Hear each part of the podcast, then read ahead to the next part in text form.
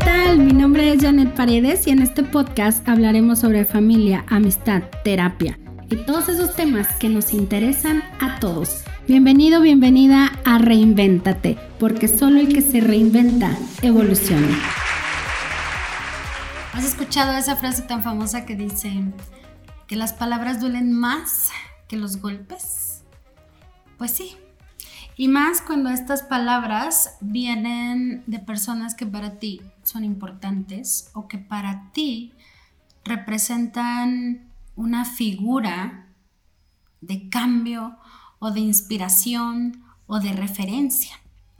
Cuando hablamos de que las palabras duelen más, a veces no es tanto la palabra, no es tanto la frase que se recibe, sino la forma, el modo, el tono, porque, y tampoco se trata como de andar disfrazando las, digamos, lo que sentimos, no se trata de andar queriendo quedar bien, no, tampoco se trata de sobrepasar esos límites ofensivos, esos límites invasivos.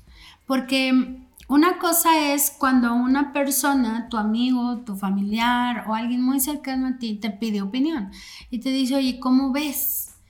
Pero antes de emitir esa opinión, tú realmente estás consciente de que lo que digas puede realmente interferir en las decisiones de los otros. O sea, realmente te has puesto a pensar que todo eso que tú opinas, eso que tú según sabes cómo se tienen que hacer las cosas y que se lo expresas a los demás, puede realmente interferir en la vida de los demás, puede impactar en su estado emocional, puede impactar en su seguridad.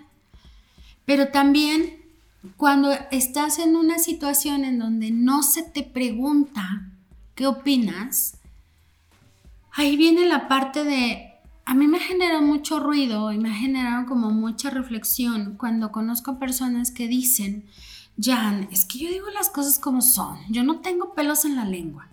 Y qué chingón, qué chingón que seas de esas personas que no tienen pelos en la lengua. Pero, ¿acaso alguien te pregunta qué opinas? ¿Acaso alguien te pregunta cómo lo harías tú?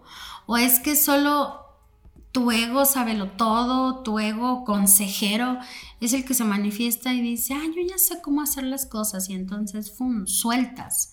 Sueltas la palabra, sueltas la frase, sueltas la opinión, sueltas la crítica. Una cosa es que seamos personas sin pelos en la lengua, que digamos las cosas como son, pero escucha este ejemplo que te voy a poner. No es lo mismo decir, Mariana, me molesta tu forma de ser, me cae gorda, porque aparte ni te ves bien, ni te ves no sé qué. Entonces, ¿cómo es esa parte en la que nosotros estamos confrontando al otro? Pero no es lo mismo. y seguro que ya te están cayendo 20, ¿no? Y no es lo mismo decir, oye Mariana, ¿qué crees? Que cada vez que tú haces estas cosas, cada vez que tú dices o te refieres a esto, a mí se me despierta el enojo, se me despierta la incomodidad. Entonces, ¿qué te parece si llegamos a un acuerdo y que esto no es personal? Solo quiero que sepas que cada vez que tú haces, yo siento. No es lo mismo. No es lo mismo decir, tú estás haciendo todo para que yo me enoje, tú estás haciendo las cosas para que te vaya mal. A decir, es que yo percibo, porque al final es una percepción tuya respecto a lo que los demás hacen o dicen. Yo percibo que tal vez, pero recuerda que lo que tú opines es desde lo que ese otro te está proyectando en ti y que no has sido capaz de tú ejecutar esa acción.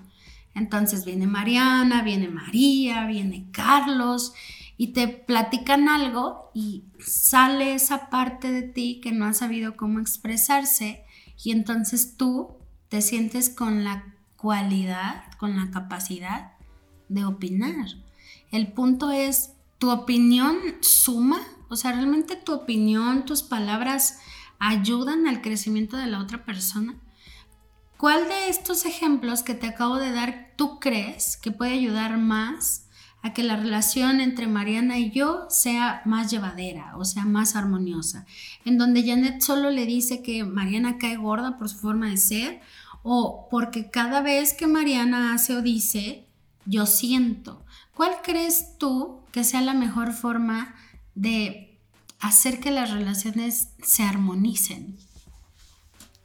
Esta, esta parte del cómo expresarnos, del cómo decir las cosas, esto lo he aprendido a lo largo de la terapia.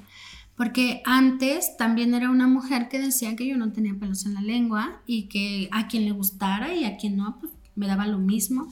Pero la realidad es que no, ni me da lo mismo y tampoco está padre andar opinando en la vida de los demás, tampoco está padre decirle a los demás lo que pensamos cuando ni siquiera nos preguntan.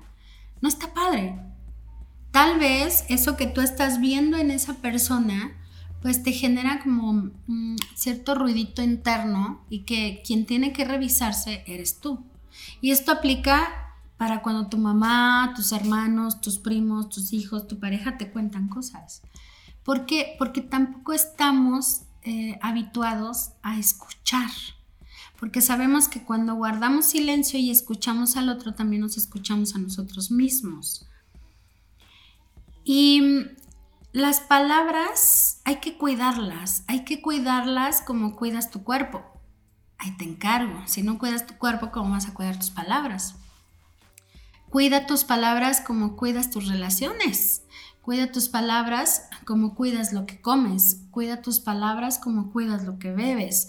Cuida tus palabras como cuidas la información que metes a tu cerebro. Si es que lo cuidas. Porque imagínate que si tú no cuidas todos estos aspectos de tu vida, menos vas a cuidar tus palabras, menos vas a, a, ponerte a pensar si al otro tus palabras le suman. No vas a pensar si al otro tus palabras lo lastiman.